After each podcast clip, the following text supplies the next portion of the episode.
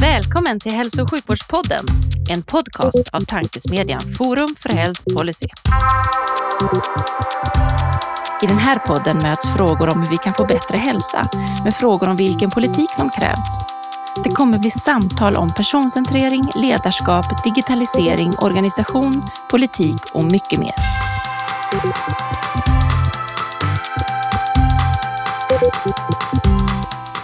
Hej och välkomna till Hälso och sjukvårdspodden, en podcast av Forum för Health Policy. Forum för Health Policy är en oberoende tankesmedja som syftar till att driva på innovation och utveckling i hälso och sjukvården och omsorgen. Jag heter Magnus Lejelöw och arbetar till vardags för Läkemedelsindustriföreningen men är även styrelseledamot i Forum för Health Policy. Olivia, du sitter vid min sida som vanligt. Det är jag glad för. Jajamensan, och jag är fortfarande styrelseledamot i Forum för Health Policy även detta år och jobbar till vardags som utvecklingschef på Kry. Och idag har vi förmånen att ha med en VD för en av de mer innovativa större vårdaktörerna med en bakgrund som chef för ett prisat eh, privat sjukhus. Varmt välkommen Sofia Palmqvist! Stort tack! Roligt att vara här. Vi är jättespända och tycker det är kul som vanligt. Det här är ju ett av Livias mina drömjobb att få, få leda podd med spännande människor. Men vi kastar oss direkt in i, eh, i vår faktaruta. Vilket tycker du är det bästa sjukvårdssystemet i världen och varför tycker du att det är bäst? Alltså alla system har ju sina, sina möjligheter och utmaningar. Eh, när jag har varit på olika ställen eh, och tittat på systemen så tycker jag att de nordiska hälso och sjukvårdssystemen har väldigt goda förutsättningar för att lyckas riktigt, riktigt bra. Befolkningen inkluderar, vi har en hög kvalitet i den vård som vi erbjuder, vi har en öppen kultur och vi har ganska bra fungerande samarbeten. Och vi har ju, vi håller på att skapa också en bra infrastruktur som stödjer en digifysisk vård. Vi har kommit ganska långt där jämfört med många andra system ehm, som kan vara digital i de delar där det är möjligt och fysiskt i de delar där det behövs. Ehm, även om den stora utmaningen i det svenska sjukvårdssystemet är tillgängligheten en aspekt som, som också har förvärrats under det här året och något som vi behöver fokusera på att lösa. Så att fysisk tillgänglighet och digital tillgänglighet så att det möter individernas behov. Jag gillar de system som vi har här i närheten och det är också de som, som jag och vi har förmån att eh, få jobba i. Så det är jag väldigt glad för. Bra. Det ska vi, jag och Olivia sammanfattade de 25 första poddarna här om veckan och då insåg vi att svaret på den här första frågan brukar antingen vara Nuka i Alaska eller Holland alternativt de nordiska länderna. Så vi har liksom insett det. Du, du, är, du är lite mainstream där men du var väldigt bra motiverat kring, kring varför. Och man är ju glad att vi tycker om systemet som vi själva verkar i. Ja, men precis. Men det blir också så tydligt när man förflyttar sig till andra system. När jag var i USA eller när jag var i Australien. Eh, när man får lite distans till de system som vi verkar i. Vilka fantastiska förutsättningar vi har. När man är väldigt nära och i det så ser man ju ofta alla utmaningar som man behöver jobba med. Men om man, om man tittar på det på lite distans så har vi faktiskt väldigt, väldigt goda förutsättningar. Sen behöver vi jobba med de sakerna som vi behöver förbättra, som tillgänglighet. Klokt. Och på temat förbättring så kan vi röra oss snabbt till fråga två här i vår lilla faktaruta eh, som är, eh, handlar om just eh, de bästa parametrarna för att mäta och utvärdera i vården och varför. Och då brukar vi efterfråga topp tre viktiga parametrar som du tycker att man behöver följa för att utveckla vården på ett positivt sätt. Ja, men precis. Jag har redan varit inne på den första. Jag tycker att tillgänglighet är oerhört viktigt och givet de utmaningar som vi har i våra system också så, så vill jag att vi mäter och skapar förutsättningar för att möta patienternas behov. Tillgänglig vård. Och där tror jag också att vi behöver förändra vårt perspektiv, att det är normalt att stå i kö och vänta och vårdgaranti. Så att vi behöver hitta ett mycket, mycket bättre sätt att möta invånarnas behov. Eh, det skulle vara en väldigt stor vinst för, för alla inblandade. Och nu efter covid så står ju en halv miljon patienter står i kö till specialistvården. 180 000 patienter har väntat längre än den här vårdgarantin vi har. Så det är många, många individer som väntar på vård eh, och det behöver vi kraftsamla till för att möta de här behoven. Så att, eh, och dessutom har vi en massa patienter tror jag, och individer som inte har fått vård under det här året som har avstått från vård eller skjutit upp det hela. Så att tillgänglighet är en av de absolut viktigaste parametrarna här och nu, men också för vårt, för vårt system.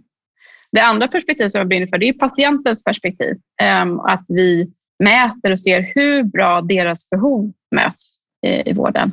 Allt från hur enkelt och tillgängligt de upplever att det är att komma i kontakt med vården och få hjälp med sina behov till bemötande och kommunikation och såklart också de medicinska ehm, resultaten av åtgärderna. Ehm, och sen så det tredje då, det finns en, en mängd medicinska perspektiv och kliniska utfallsmått som är viktiga beroende på vilket patientproblem vi pratar om. Och där är det också viktigt att se och lära så att vi kan förbättra arbetssätt och metoder. Eh, men det viktigaste är alltid att vi utgår från patienten och patientens behov som jag ser det. Så starkare utifrån in-perspektiv eh, där vi hela tiden kommer ihåg varför vi är till för och bättre tillgänglighet. Du fick in ganska många parametrar där. Det var tre. Tillgänglighet, patientperspektiv och så lite medicinska Lite medicinska parametrar. ja. Och det är helt rätt. Är, frågan är ju lite ställd, den är lite så dumställd. Det vill säga, det går inte att mäta bara tre saker, liksom tre mått och få, få fram något. Däremot så måste man ju titta på olika perspektiv och det, det fångar ju du in på, på, på ett väldigt bra sätt. Tycker du att vi är tillräckligt bra på att mäta tillgänglighet eh, och liksom patient och medicinska mått och, och, och vara publika med dem? Jag älskar ju data. Jag älskar att vara datadriven och se hur det ser ut hela tiden. Så att vi liksom, när vi sitter i bilen att vi kan se framrutan och se vart vi är på väg och sådär. Eh, så här ser jag att det finns, det har hänt massor med saker de senaste åren och vi har väldigt, väldigt mycket förbättringsmöjligheter inom det här. Nej, men så den digitala tillgängligheten, eller tillgängligheten generellt, den skulle jag vilja ha eh, att man kan se i realtid eh, överallt. Så att det också skapar förutsättningar för individen att välja och se vad, vad kan jag få en tillgänglig vård någonstans? Vad kan jag söka på någonstans? Ehm, så där finns mycket kvar att göra.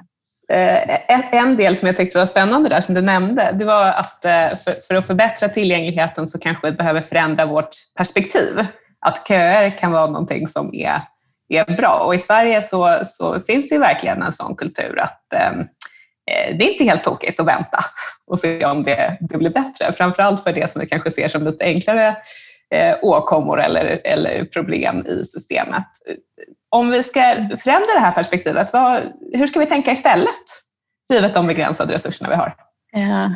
Jag tror ju mycket utifrån, om vi tittar och utgår från, från patientperspektivet här också, eh, så tror jag att det är en väldigt viktig drivkraft. Det var ju sett inte minst inom, eh, inom vissa delar av vården där vi har skapat en ökad tillgänglighet. Eh, sen behöver vi hitta sätt att, att differentiera också de resurserna som går åt till att möta de här behoven.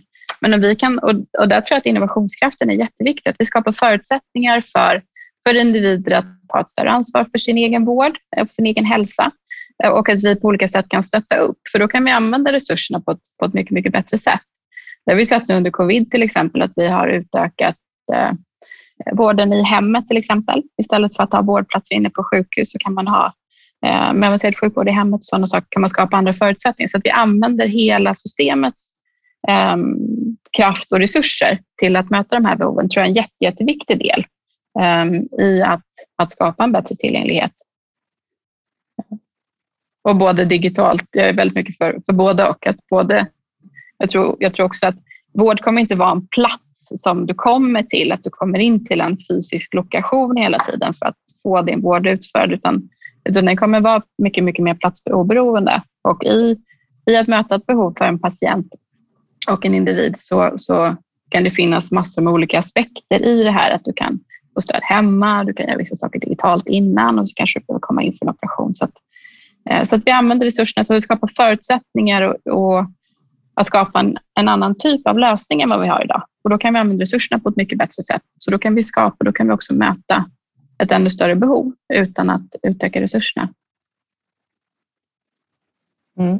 Och då, där kommer det in flera perspektiv som kanske behöver förändras, då, som du är inne på. Jättespännande med hur vi ser på, på vård som plats, platsberoende eller platsbetingat och hur vi ser på patienternas egen förmåga att uh, vara en resurs i vården.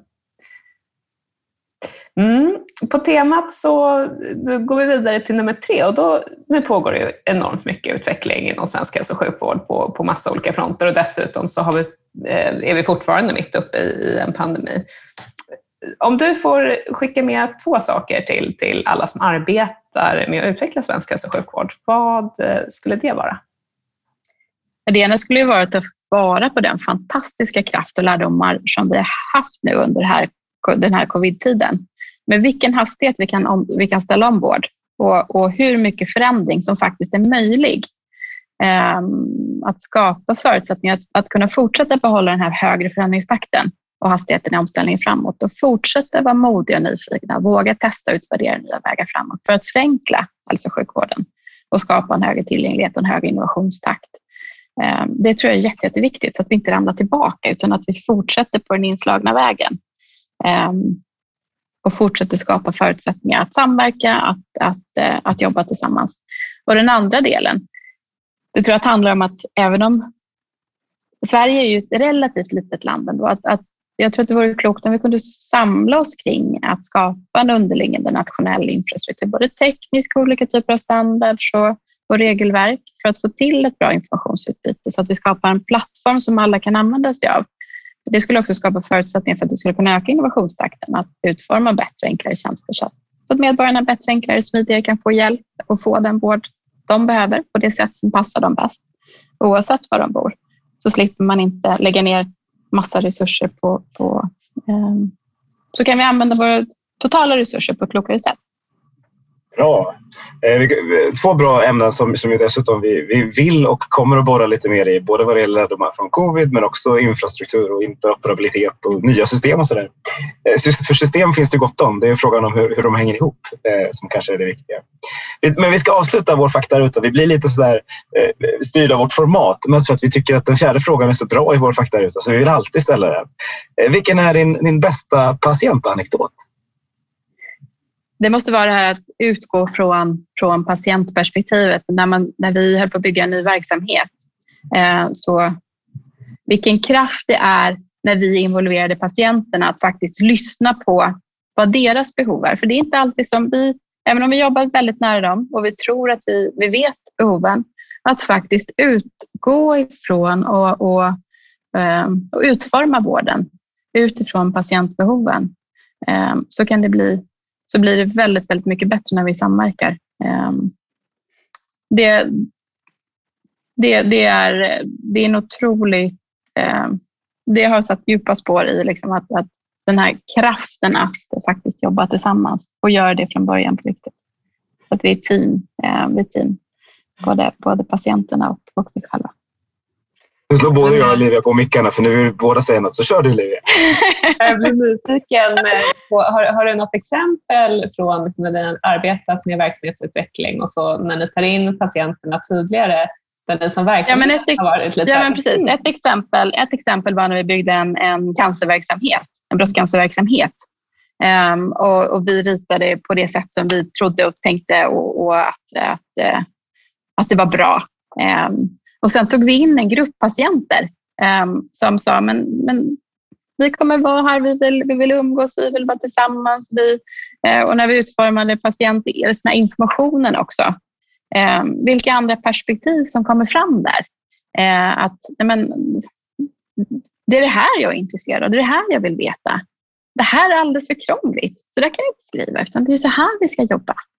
Ehm, så att, att verkligen skapa eh, vården för, tillsammans med den, de som det är till för, eh, tror jag är en jätte, jättestyrka.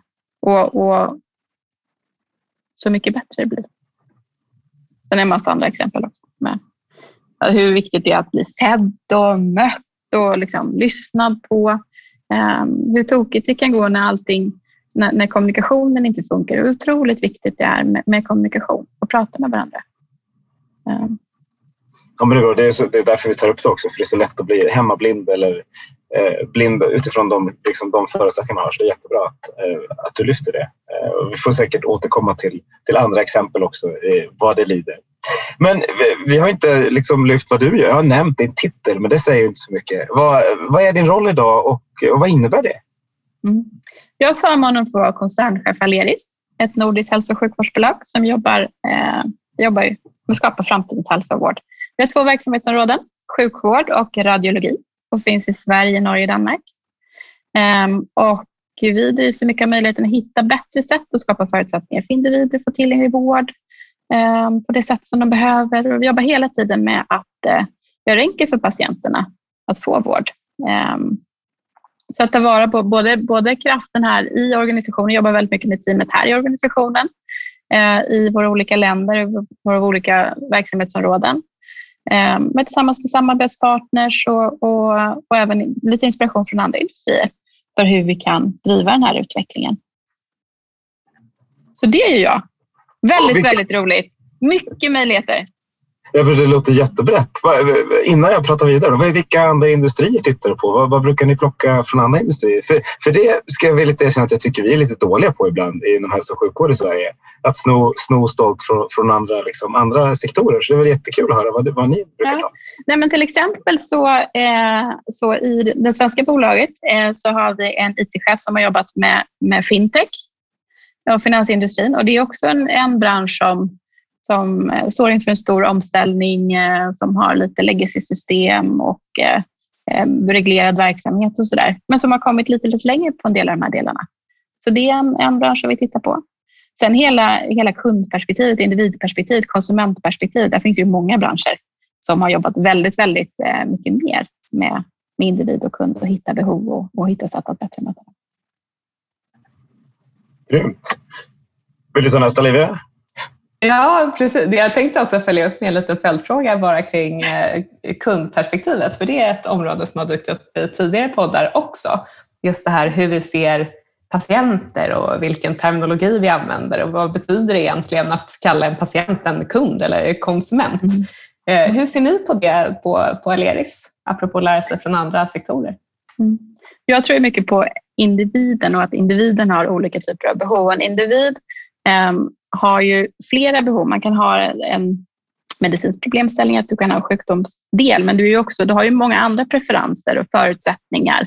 Eh, så därför tror jag det är jätteviktigt att utgå från att möta hela den individen. Ehm, eh, så det perspektivet försöker vi ha med oss.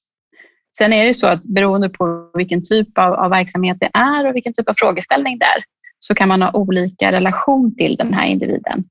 Eh, om du är i en palliativ situation eller om du är i en, liksom, en svår akut situation eller om det är ett mer, mer en, en konsumentprodukt som, eh, som du köper så, så är det väldigt olika, olika. Du har olika förutsättningar. Så jag tror att också att en individ kan eh, kan behöva olika typer av stöd och olika typer av behov vilken, vilken, beroende på vilken situation som den individen befinner sig i. Men just det att bredda perspektivet från att vara en diagnos till att faktiskt vara en individ som har olika preferenser eh, och behov. Eh, och sen så har man en, kanske en medicinsk frågeställning också som vi naturligtvis ska möta på det absolut bästa sättet. Så att återigen där att förflytta sig från inifrån och ut till utifrån och in perspektivet och kom alltid komma ihåg eh, vem vi finns till för, varför vi är här. Mm. Och, och, I det här arbetet på Aleris, kan du inte berätta lite, liksom, hur har du hamnat där? Vad har du gjort tidigare i, i arbetslivet? Eh, för att mm. landa, landa på Aleris? Jag har jobbat inom hälso och sjukvård. Det är en bransch som jag tycker är jätte, jätteviktig ehm, och rolig och värdefull. Och jag vill vara med och bidra till att göra skillnad här. Så jag har jobbat här i, eh, på olika sätt i drygt 20 år. Eh, och innan jag kom hit så jobbade jag många år inom akutsjukvården här i Stockholm på Capio Sankt Görans sjukhus. Ehm, tillsammans med teamet för att driva, driva utveckling av ehm, i de här perspektiven också. Så utveckling och förändring av hälso och sjukvården, hitta bättre sätt att lösa eh, utmaningarna på och liksom, ta fram innovativa idéer och kraft. Det har jag jobbat med under hela tiden egentligen. Du svarade nästan på, på följdfrågan vad är det roligaste i ditt jobb? För, det, för det, du började brinna när du pratade om utveckling. ja, men precis. Alltså det här med att jobba tillsammans med ett fantastiskt team på alla olika nivåer, både internt i organisationen men också med, med, med samarbetspartners och, och Eh, de finns till för och hitta bättre lösningar på de utmaningar och möjligheter vi ser. Det tycker jag är fantastiskt roligt. Och just nu är en, en stor utmaning där med tillgänglighet, att skapa tillgänglighet och göra det enkelt och smidigt för individer att faktiskt kunna förbättra sin hälsa och vård och bidra till nya, nya smartare lösningar. Och jag tycker att vi befinner oss i en jättespännande tid. Utvecklingshastigheten har ju gått upp tack vare covid. Ehm, och mottagligheten för nya innovationer och hitta nya lösningar ökar. Och det finns många, många, fortsatt många förbättringsområden faktiskt att hitta lösningar till. Så att, eh, ja, det är bara förutsättningar. Möjligheter. Jätte, jätteroligt. Men då kommer du från en, en stor koncern och ett uh, storsjukhus uh, eller privat uh, liksom, akutsjukhus i Stockholm till en annan stor koncern med lite andra förutsättningar. Vad är de stora skillnaderna mellan, mellan Capio och Aleus tycker du? Men vi på Aleris jobbar mycket med innovation. Vi jobbar inom det specialistsegmentet. Så vi jobbar ju med, med specialistsjukvård. Vi har ju, um, och det är väl en stor, vi har mer elektiv verksamhet, mer planerad verksamhet um, och, uh, och bredare palett egentligen av verksamheter. Här har vi allt från, liksom, från, från tidig, eh, från MVC och, och förlossning, eh, ortopedi, ögonverksamhet, en stor psykiatriverksamhet. Eh, och sen för min del så, så är det också ett bredare geografiskt perspektiv. Eh, alltså förmånen att arbeta både med, med Sverige, Norge och Danmark. Vilket är jätteroligt. Skillnader i kulturen? Om man får fråga. Vad sa du? Är det någon skillnad i kulturen på de två, i de två organisationerna? Om man frågar vi, vill ju driva, vi vill ju driva hälsa, hälsa och sjukvård och jag tror att, eh, jag tror att många, många jag tror att vi behöver hjälpas åt att samverka för att driva utveckling. För det, det stora jag ser är att vi, vi behöver alla jobba tillsammans oavsett driftsform, privat, offentlig och, och oavsett vilken, eh, vilken aktör det är för att hitta sätt att faktiskt öka utvecklingstakten. Eh, för att hitta bättre lösningar, för att göra det enklare för patienterna, skapa bättre tillgänglighet. Mm. Vi som också eh, kan se dig här i, vårt eh, lilla videosamtal som, som vi spelar in igenom, eh, se, se hur exalterad du blir över alla möjligheter och, och utvecklingstakten som har ökat här senaste, senaste åren. Men vad, kan du inte berätta lite också om vad som är mest utmanande i, i din roll? Eller är allt bara en dans på rosor? Men det är klart att det finns, eh, det finns en del saker som vi behöver fortsätta jobba med och det är de sakerna som vi varit inne på också. Att skapa ännu bättre förutsättningar för att öka hastigheten i utveckling kring de här infrastrukturfrågorna till exempel. Eh, standards och sådana saker. Vi jobbar med, med, eh, med många system och regioner och så där det finns, eh, där det finns regleringar som, som kanske sänker hastigheten lite grann. Ehm, och också nu när vi har kommit så pass långt i, i covid-situationen så vi faktiskt kan börja ta hand om alla de här patienterna som inte fått vård under den här tiden. Ehm, att vi jobbar tillsammans för att skapa ännu bättre förutsättningar för att, för att vi ska kunna möta de patienterna oavsett var, var de finns någonstans. Ehm, så att vi faktiskt kan använda hela systemets resurser för att ta hand om de här patienterna oavsett var de bor. Ehm, så det är klart att det finns, det finns lite kvar att göra och jobba med. Mm. Och sen så har vi en, en, en datafrågan också, att kunna kunna se, kunna se olika typer av tillgänglighet i, i realtid. Och så. Ja, nu har du varit inne flera gånger på det här med, med vikten av gemensam infrastruktur och vårdinformationsmiljöer. Och det där är ju också ett område som verkligen är liksom i, i full gång nu, att introducera framtidens vårdinformationsmiljöer i, i flera av landets regioner. Ehm, vad är din bild av hur det här liksom, arbetet går? Går det i rätt riktning och vad tror du att, att ehm, eh, den här utvecklingen kommer ge för patienterna i Sverige? Finns det några perspektiv som borde kanske belysas ännu starkare i det arbetet? Vad är dina Jag tror att det är väldigt positivt att vi kanske har gått, att vi har gått mot, åtminstone i vissa delar av, av, landet, till informationsutbyte. Att vi definierar vilken typ av information, vad det är för någonting vi vill kunna dela Ehm, och om vi kan fortsätta jobba med att skapa standardiserade sätt att faktiskt utbyta den informationen, som ju bland annat är tanken i Region Stockholm. Ehm, det tror jag är väldigt, väldigt positivt, ehm, så att vi skapar de förutsättningarna. Och sen tror jag att det finns fortsatt en hel del att göra kring våra gemensamma delade informationslösningar. Jag tror att det är bra att, att, att, att man ska kunna ta vara på och kunna se den informationen som du behöver se. Men jag tror att det, det är synd om vi, lö, vi låser oss till att man behöver använda ett visst specifikt system. Utan jag skulle snarare um, se att, att vi kunde skapa tydliga förutsättningar för vilken typ av information vi vill utbyta och på vilket sätt vi vill utbyta den. För det tror jag också skulle kunna öka, öka utvecklingskraften och innovationskraften och, och förbättra förutsättningarna för patienterna också. Eh, att faktiskt kunna hitta den, den vårdgivare eller det sätt som, som bäst möter deras behov på. Och då tror jag att det är bra. Det är en jättebra sak du säger. Du är, du är inte den första jag som hör säga den. Eh, men, men det som förvånar mig, varför löser vi inte det? Varför, varför fortsätter vi bygga stora system? Förutom i Stockholm då just nu, där man inte har lyckats med upphandlingen riktigt. Men varför, varför kommer vi inte till konsensus om att det kanske, kanske är bra, det är informationen som är det viktiga och inte, inte systemet? Men jag tror att det, vi är i en, en brytningstid också. Att det, vi behöver hitta de här lösningarna. Det, det, vi har inte gjort det förut.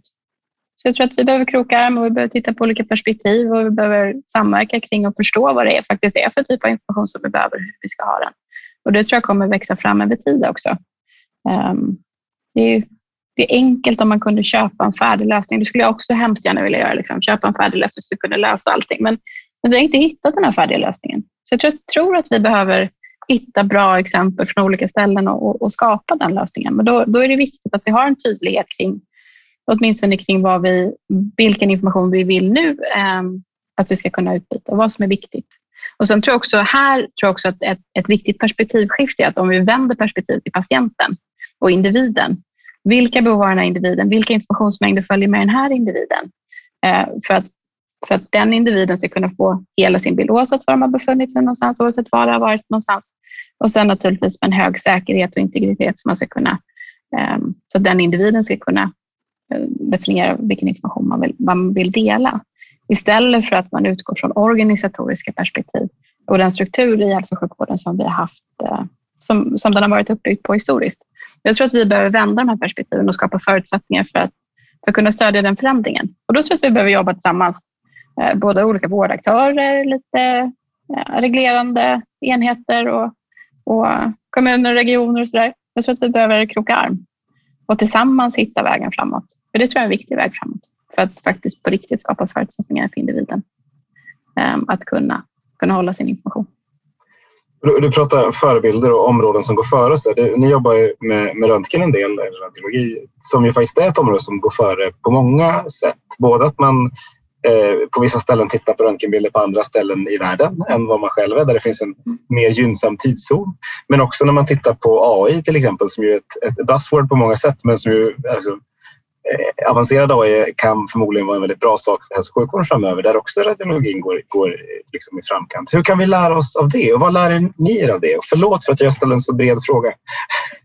Ja, men då, precis som du säger, jag tror ju att vi med stöd av teknik, jag tror att teknik och AI ehm, kan, kan hjälpa oss att fatta beslut och, och stötta oss, men jag tror att under mycket, mycket lång tid så kommer det vara liksom enhanced intelligence, eller att det är fortfarande ehm, våra medarbetare och, och eh, de individer som arbetar som, ehm, som kommer fatta många av de besluten. Eh, precis som du säger så har vi faktiskt eh, verksamhet i Baltikum där vi stöttar upp till exempel och, och hjälper till att, att tolka bilder och så ehm, med både i Sverige och Norge. Så sådana möjligheter använder vi och det är en otrolig, otrolig kraft. Och där tar vi också hjälp när vi behöver, när vi har ett lite högre inflöde så tar vi hjälp av, av eh, medarbetare då på andra ställen som kommer och hjälper till. Ehm, så att vi kan få en god tillgänglighet på våra patienter. Så att vi kan balansera systemet, och det jobbar vi mycket med på andra ställen också, att balansera systemet så att vi möter de, möter de behov som finns, de patientbehov som finns. För de kan ju variera lite grann över tid. Så jag tror att det finns väldigt många spännande möjligheter framöver eh, när vi med hjälp av teknik eh, får stöd i det vi gör många av de här områdena är ju liksom sammankopplade eh, i det här jättebreda begreppet som, som flyter runt digitalisering. Ehm, både vad gäller datadelning och hur vi kan dela resurser, då, inte bara i Sverige utan här också med ett tydligt exempel mellan länder, hur man kan samarbeta. Eh, vad, liksom, hur ser du på, på digitaliseringsutvecklingen? Vad, vad betyder, om man får vara så pass bred, vad betyder digitalisering för dig och eh, för Aleris? Hur, eh, hur ser ni på, på den här trenden så att säga? Ja. men vi vill ju driva, eh, skapa den, den bästa hälsa och, och vården framåt. Och jag tror att vi över tid kommer att sluta prata om digitala verktyg och digitalisering. Det kommer att vara vi, vi ger vård och vi skapar hälsa. Det, det är förutsättningar för det. Um, så att det tror jag är en jätteviktig del i att skapa en högre tillgänglighet, att kunna möta individen när de behöver det på det sätt som de behöver det. Um, och precis som varit inne på, platsoberoende och tidsoberoende. Eh, men också hitta de här stödsystemen som vi precis var inne på för att skapa förutsättningar för att förenkla, för att göra det smidigare, snabbare, mer effektivt. Ehm, att att förstå behoven och, och, hitta sätt att möta de behoven på. Så att vi kan använda de resurser som finns i hälso och sjukvården på, på ett klokt sätt. Eftersom behoven kommer att öka, befolkningen kommer att bli äldre och, och de individer vi har kommer att ställa andra krav på, eh, vill ha en, en, en, god hälsa och, och ställa andra krav på vården framåt. Och då tror jag att vi behöver jobba tillsammans. Um, och uh, med hjälp av det här skapa de bättre förutsättningarna. Sunt. Eh, och det är precis det vi, vi, går runt hela tiden. Det är så lätt att prata om, liksom, om, om coola digitala gadgets, men det, det ska in i, i, ett system också. Då, då tänkte jag ställa nästa breda vida fråga som eh, handlar om eh, kultur och ledarskap i vården. Hur, hur, vad är din syn på, på ledarskapet i vården? Du, du lyfter ju som en, en duktig ledare. Det vet ju inte jag något om, men du lyfter ju som en väldigt duktig ledare. Eh, så hur, eh, hur, vad är din syn på ledarskap i vården? Jag tror ju väldigt mycket på, på teamen. Jag tror väldigt mycket på medarbetarna och individerna som, som möter våra patienter. Eh, de som är närmast våra patienter är oerhört viktiga. Det är där kontakten sker, det är där förutsättningarna, det är där, det där mötena sker.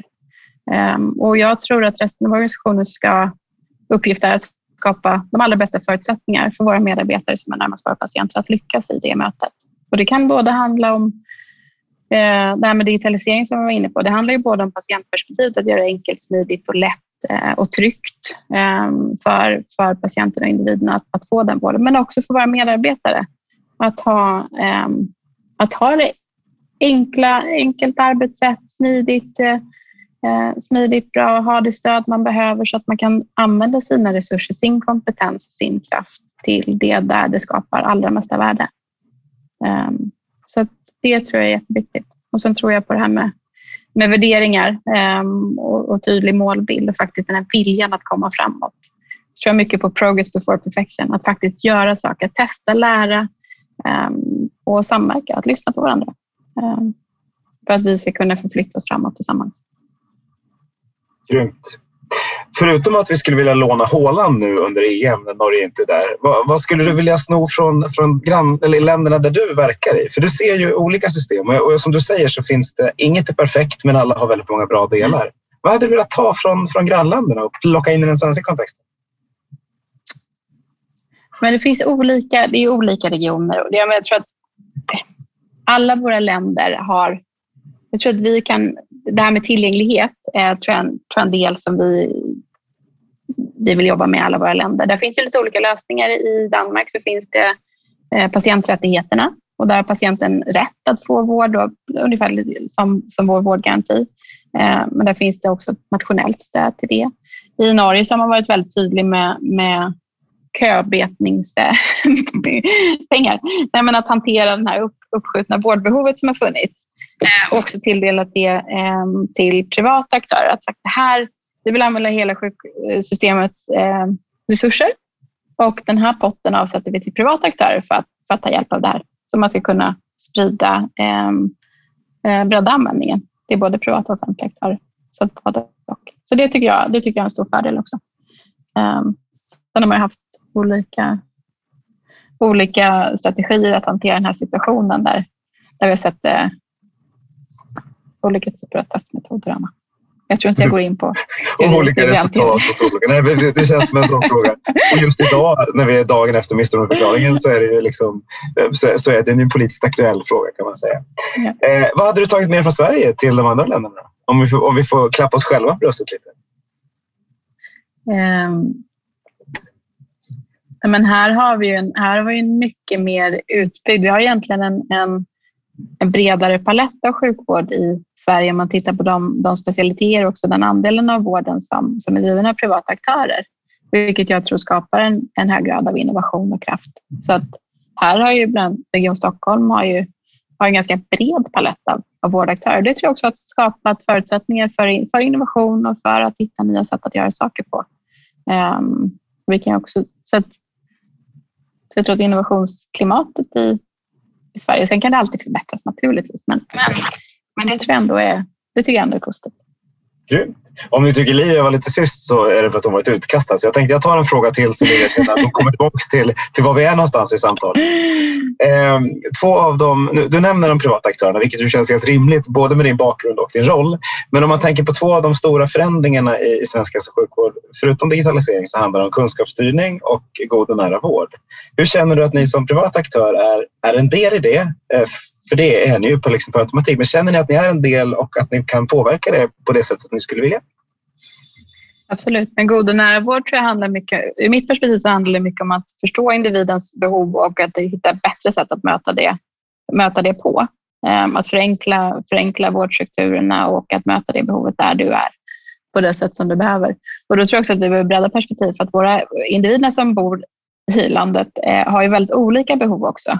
Så där tror jag att vi i den nära vården eh, ska hitta sätt att möta de olika patientgrupperna, de olika vårdbehoven. Där har vi en jätte, jätteviktig roll som en stor aktör inom specialistvården i, i Sverige. Då, eh, att faktiskt skapa en väldigt eh, tillgänglig och nära vård för de, de individerna och tillsammans med, med regionerna hitta lösningar att kunna göra det på ett, på ett så bra sätt som möjligt. Och naturligtvis i samverkan med, med de andra aktörerna, och primärvården och så också, som finns. Um, så det var den ena frågan. Vad sa du? Vad sa du den andra är också en annan bred fråga, men det är bra den. Men kunskapsstyrningen som ju liksom grunden är kanske den bästa ansatsen någonsin att vi ska jobba utifrån samma kunskap. Men, ja. men det tenderar till att, vi, att, eh, att alla inte känner sig delaktiga fullt ut i det eh, eller att alla gör det. Det beror lite på hur man ser det. Så därför jag var nyfiken på hur, ja. hur ni känner. Nej, men kunskapsstyrning, och det är väl en av de sakerna inom hälso och sjukvården. Det är fantastiskt. Det händer ju otroligt mycket på kunskapssidan i hälso och sjukvården. Jag skulle vilja att vi tillsammans med andra skapar förutsättningar för att faktiskt eh, öka hastigheten i att, att genomföra den kunskap eh, och de, den, det bästa sätt som behandlingsmetoderna, att faktiskt implementera det i den praktiska vården också. Eh, så det ser jag som en jätte, jätteviktig roll för oss på Aleris, att faktiskt använda den nya kunskapen, använda de nya vårdprogrammen, använda de nya sätten och att erbjuda det till, till våra patienter. Så det är en väldigt, väldigt viktig del och sen också inom Eh, inom flera av våra verksamheter så bedriver vi forskning och bidrar till också att bygga ny kunskap, som till exempel inom vår gastroverksamhet här i Stockholm. Du lyfter ju eh, eh, ofta liksom vikten av eh, att se, se hela personen eller hela individen. Eh, vad, vad är din bild av hur vi bör arbeta för att skapa mer liksom, personcentrerad vård? Ehm, det är någonting som vi pratar om mycket och, och, bara det faktum att du lyfter det så pass ofta visar ju på att det finns kanske ett behov av att bli ännu bättre på det här. Vad skulle du vilja, vilja se eh, för, för att eh, realisera det här ännu tydligare i, i liksom hela vårdsystemet eller hos er specifikt på Aleris? Jag tror att ett, ett bra exempel som vi jobbar med, eh, exempelvis i vår samverksamhet, där vi faktiskt tittar på och pratar med våra patienter för att förstå hela deras behov. Där jobbar vi också med att bredda det perspektivet till alla de delarna eh, från diagnos till behandling, men också de olika behandlingsdelarna så att det mer kan bli eh, så att vi kan ta vara på alla de olika behov som, som den här patientgruppen har.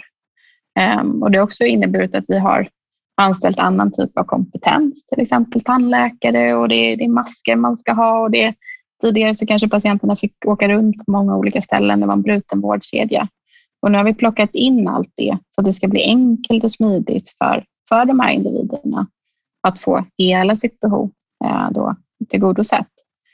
Um, och så jobbar vi också inom andra delar, både själva, att vi skapar de förutsättningarna för patienten att möta de olika behoven hos, hos patienten själv, eller tillsammans med andra aktörer, um, där, de, där, vi, där det finns andra bra aktörer i vårdkedjan som kan bidra till att, att skapa de här förutsättningarna för patienterna. Så det tror jag vi kommer se mycket mer framöver också. Mycket mer samverkan mellan olika aktörer för att faktiskt möta behovet, hela behovet hos patienten. Eh, där vi som en vårdgivare kan, kan göra en del och som kanske är läkemedel eller det kan vara material till det eller det kan vara andra vårdgivare som, ehm, som har en annan kompetens som också behövs. Så att det blir tryggt och säkert för för den här individen. Enkelt. Jag vill förenkla sjukvården så det ska vara enkelt att hitta rätt och få sitt behov tillgodosett. Ja, jag tror det, det finns var... lite, lite kvar att göra.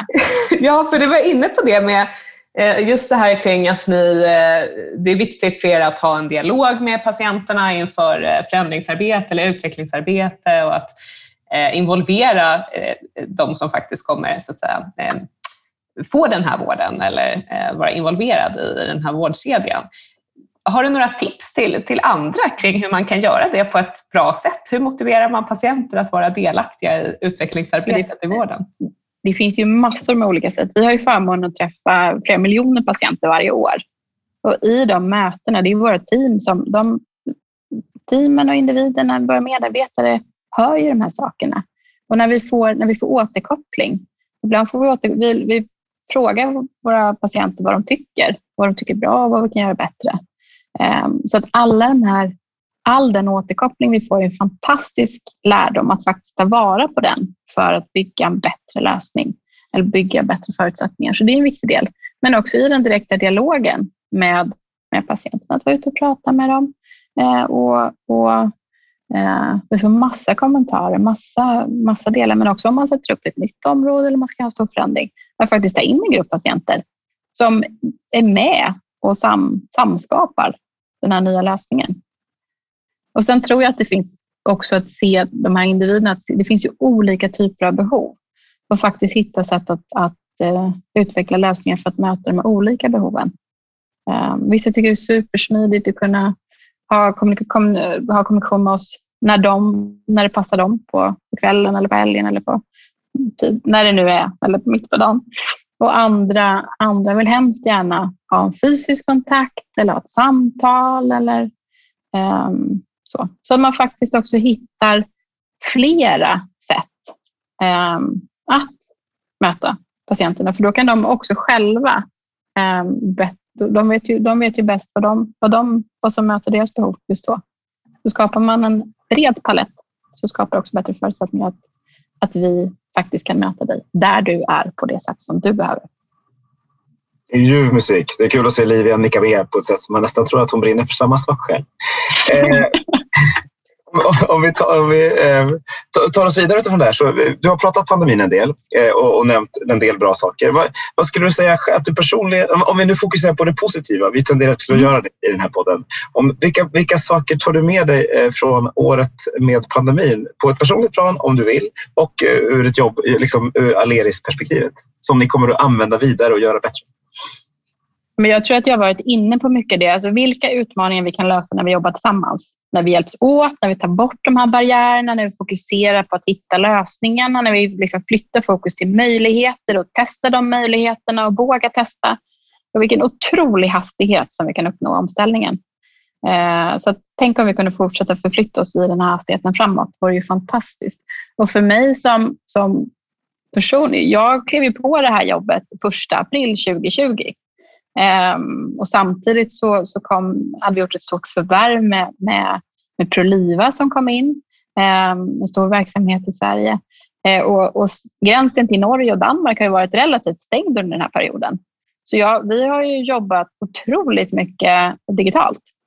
Uh, bygga team och, och, och skapa, um, skapa vår väg framåt tillsammans på ett sätt som Eh, som jag, även om jag är för utveckling och för digital, för att hitta nya arbetssätt och, och testa nya arbetssätt, så tror jag inte ens att jag hade eh, trott att det här var möjligt för, för ett och ett halvt år sedan. Så att det är ju en viktig lärdom att faktiskt våga testa och våga prova och se vilka möjligheter det finns. Eh, och inte vara begränsad av, av ens eh, eh perspektiv och föreställningar. Att testa och utvärdera och se vad som funkar och vad som inte funkar. Och apropå att utvecklingen kan gå snabbt, då, då hur, hur, snabbt tror du att den kommer gå? Vi, ibland så brukar vi eh, be om lite reflektioner kring eh, hur, eh, hur man tror att svensk hälso och sjukvård kommer se ut 2030, några år framåt. Hur långt har vi kommit då om vi lyckas hålla, hålla fast vid den här mm. höga utvecklingstakten? Vad ser du framför dig? På vilket sätt kommer, kommer vården vara eh, lika, likadan som den är idag och vad kommer att ändras?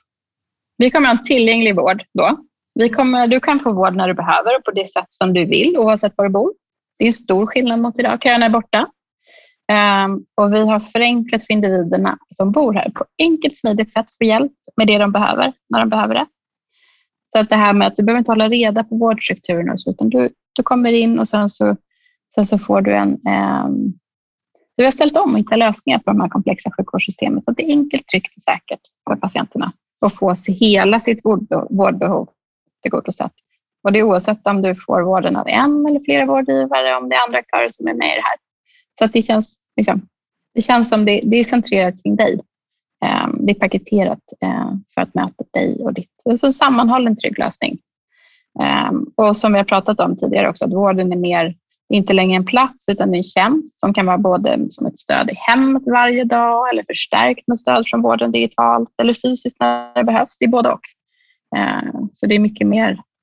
Eh, det är mycket, och sen har vi breddat oss också kring att skapa hälsa, att, att stärka individerna, att ta ett ännu större ansvar i det här. Eh, och sen så är vi ännu bättre med de här innovation, kunskaps, kunskapsdelen. Den, det kommer ju gå framåt också väldigt, väldigt starkt. Vi kommer bli ännu bättre på att veta hur vi ska behandla olika saker, nya behandlingsmetoder och att använda de behandlingsmetoderna. Så att vi får ännu bättre också medicinskt utfall.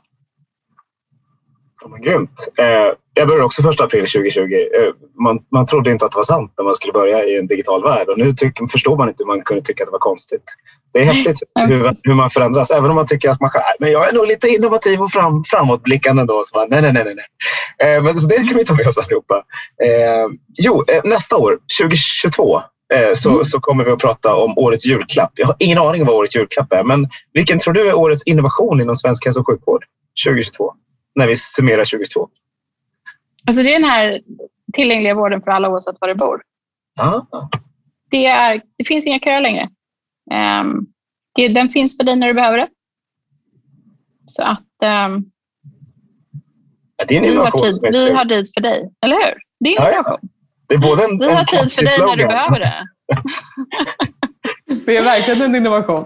Det, och, och det händer ju också någonting annat nästa år eh, om det inte skulle bli så att det händer eh, tidigare givet den regeringskris som vi precis har hamnat i. Eh, men som, som planen har tidigare lagt så har vi ett val nästa år och när du pratar om alla de sakerna som vi kommer att ha uppnått 2030, vilket ju mm. låter som att vi har kommit en ganska bra bit i, i utvecklingen. Finns det någonting som, som du ser att eh, du hade velat få in i eh, liksom, de politiska partiernas valmanifest inför det eh, valet för att eh, den här visionen ska kunna bli möjlig? Finns det förändringar som behöver göras eller prioriteringar som behöver justeras inom vården för att vi ska komma hela vägen fram? Det är för att liksom satsa på att Sverige blir ledande landet i omställningen till framtidens hälsovård. Ledaren, innovatören. Och då tror jag att vi behöver Eh, skapa ännu bättre förutsättningar, ta bort lite regleringar och hinder och stimulera tillgänglighet så att vi får en tillgänglig vård. Det tror jag är en jätteviktig del. Även om, om många jobbar med det nu också såklart. Eh, men också skapa ännu bättre förutsättningar för att den här nationella infrastrukturen, både tekniskt och legalt, eh, för att möjliggöra snabb uppskalning och snabbare innovation, enklare, bättre, snabbare sätt att ta till sig det. Och sen lite grann kring, kring eh, betalningsstrukturer och sådana saker också för att möjliggöra en omställning till eh, förutsättningar så vi kan använda hela, hela resurserna, alla resurserna på ett ännu bättre sätt eh, tillsammans. Grymt! Liv, jag tog bort ordet spökskriva som jag brukar ha i den frågan. Det, det är bra. Det har lite negativ klang. Så du ställer Ja, nu har våra lyssnare varit ute i eh, 52 minuter ungefär och sprungit. Eh, då börjar man närma sig milen när man är snabb eller så eh, har man en liten bit kvar. Men hur känner du?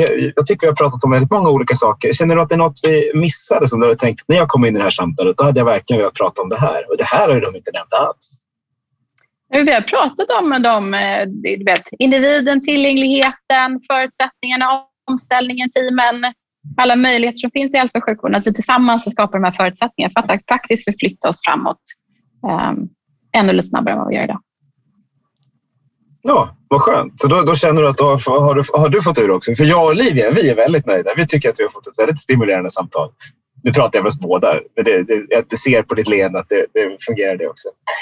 Eh, nu när vi är här så är vi dagen innan Sverige spelar fotbollsmatch mot Polen. Eh, det vet ju ni som lyssnar hur det har gått, för det här kommer ut någon, någon vecka senare. Men eh, oavsett så är det härligt att få prata med dig i liksom, EM-sommaren. Få, få gräva lite sjukvård också. Det behöver vi. Vi behöver det för att kunna, kunna förändra svensk hälso och sjukvård framöver. Så Sofia, tack så mycket eh, för att du var med på den. Härligt. Stort tack för att jag fick vara med. Och trevlig sommar! Ja, detsamma. Ja, och, och tack alla ni som har lyssnat. Hörni, för det är, det är ni som, som, som gör den här podden till, till, till vad det blir. Så fortsätt att kommentera och diskutera och tagga in Sofia, Livia och mig så pratar vi vidare där, där ute i den, den sociala världen. Ha en fin sommar allihopa.